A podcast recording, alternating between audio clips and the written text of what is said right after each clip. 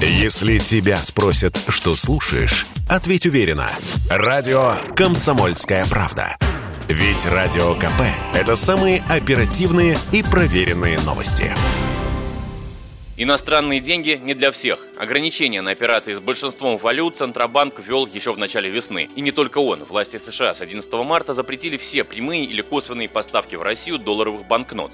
Аналогичное решение относительно евро принял Евросоюз, сделав исключение для туристов и дипломатов. Что касается российских банков, то снимать средства с валютных вкладов сейчас можно только в рублях. Исключение для вкладов, открытых до 9 марта этого года. При этом больше 10 тысяч долларов или евро снять не получится. Больше этой суммы только в рублях по текущему курсу. То же касается и поступивших процентов. Зато и комиссию за выдачу валюты банк взять с вас не вправе. Предполагается, что действовать эти правила будут до 9 сентября. Для чего они были введены, Радио КП объяснил экономист, инвестиционный стратег Сергей Суверов. Была достаточно серьезная паника, и районе банк не ввел валютные ограничения, то паника бы усиливалась на валютном рынке.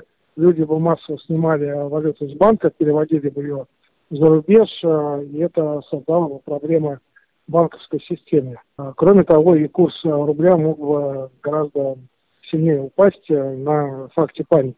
Может быть, немножко перегнул палку, но сейчас мы видим, что ситуация на валютном рынке успокоилась, и рубль э, достаточно хорошо укрепился, даже, может быть, переукрепился, и теперь э, власти потихонечку отменяют эти валютные ограничения. Ну, я думаю, что сейчас э, задача властей э, как максимально ослабить э, курс рубля, поэтому я думаю, что валютные ограничения, как я сказал, уже достаточно быстро снимаются, и возможно, что они даже будут э, сняты в полном объеме э, раньше, чем э, в сентябре.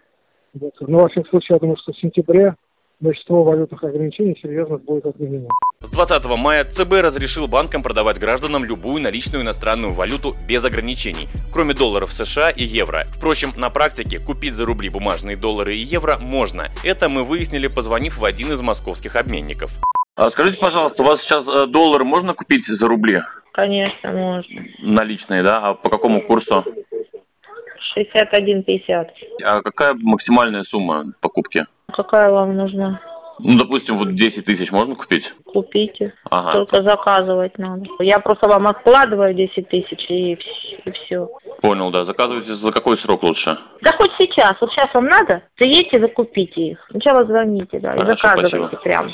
Что касается переводов денег за рубеж и из-за рубежа, то тут есть обновление. С 8 июня отправить средства за границу на свой или чужой счет можно в пределах суммы в 150 тысяч долларов. Ранее разрешалось лишь 50 тысяч.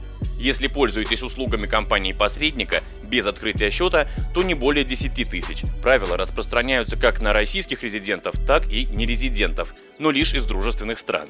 То есть тех, кто не поддержал антироссийские санкции. Как этим пользоваться? Ну, например, такими переводами можно оплачивать учебу, медуслуги за рубежом, оплачивать коммуналку или погашать долги. Деньги переводятся на счет компании, оказывающей услугу. Добавим, в каждом конкретном банке могут быть свои нюансы. В зависимости от того, какие на него были наложены санкции. Например, в приложении Сбербанк онлайн переводить за рубеж сейчас можно только в евро. Выяснять эти тонкости следует, обращаясь в свой банк. Василий Кондрашов, Радио КП.